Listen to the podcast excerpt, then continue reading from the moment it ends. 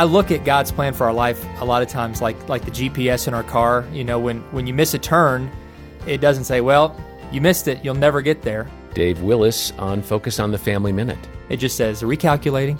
And no matter how much you feel like you've blown it, God's grace is always there to say, you know what, we're gonna we're gonna make a route from right here. If you if you're willing to repent, which is just a big word that means I want to turn from my own way of doing things, my own prideful, stubborn way of doing things, and I'm really gonna follow God's plan this time.